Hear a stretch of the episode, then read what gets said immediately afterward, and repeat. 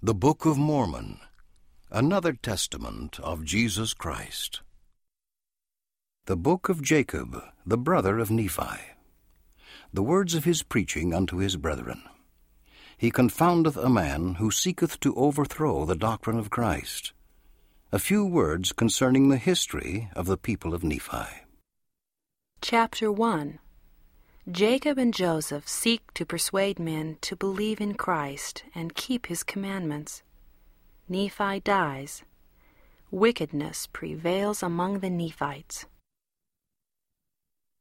For behold, it came to pass that fifty and five years had passed away from the time that Lehi left Jerusalem. Wherefore Nephi gave me, Jacob, a commandment concerning the small plates upon which these things are engraven.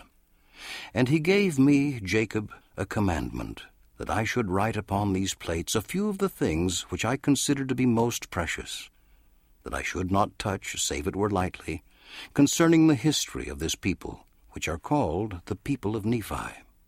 For he said that the history of his people should be engraven upon his other plates, and that I should preserve these plates and hand them down unto my seed from generation to generation.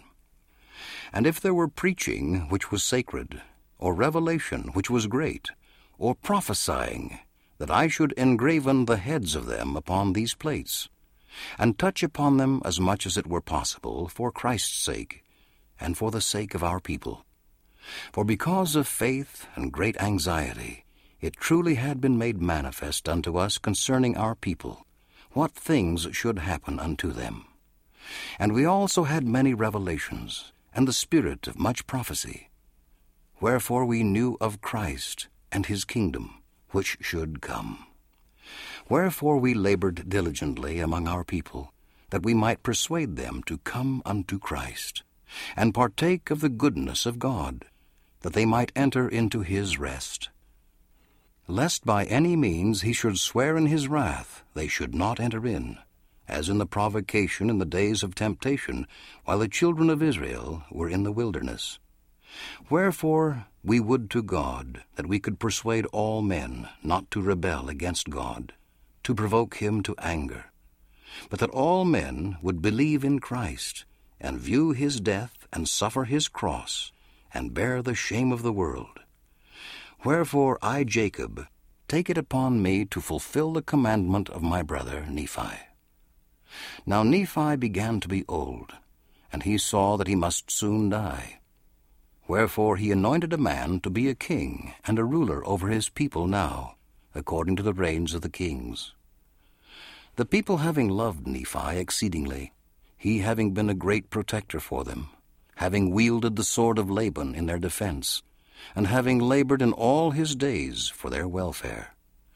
Wherefore the people were desirous to retain in remembrance his name, and whoso should reign in his stead were called by the people Second Nephi, Third Nephi, and so forth, according to the reigns of the kings. And thus they were called by the people, let them be of whatever name they would. And it came to pass that Nephi died, now the people, which were not Lamanites, were Nephites. Nevertheless, they were called Nephites, Jacobites, Josephites, Zoramites, Lamanites, Lemuelites, and Ishmaelites.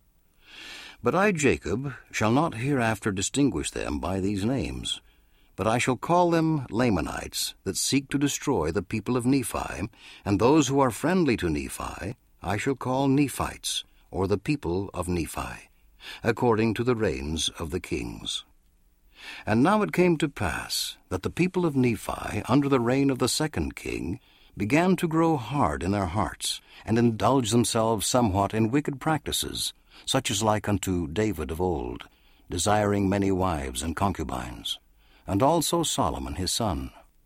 Yea, and they also began to search much gold and silver, and began to be lifted up somewhat in pride. Wherefore I, Jacob, gave unto them these words as I taught them in the temple, having first obtained mine errand from the Lord. For I, Jacob, and my brother Joseph, had been consecrated priests and teachers of this people by the hand of Nephi.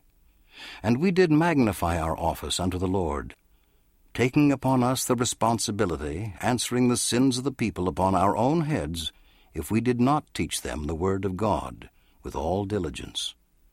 Wherefore, by laboring with our might, their blood might not come upon our garments. Otherwise, their blood would come upon our garments, and we would not be found spotless at the last day.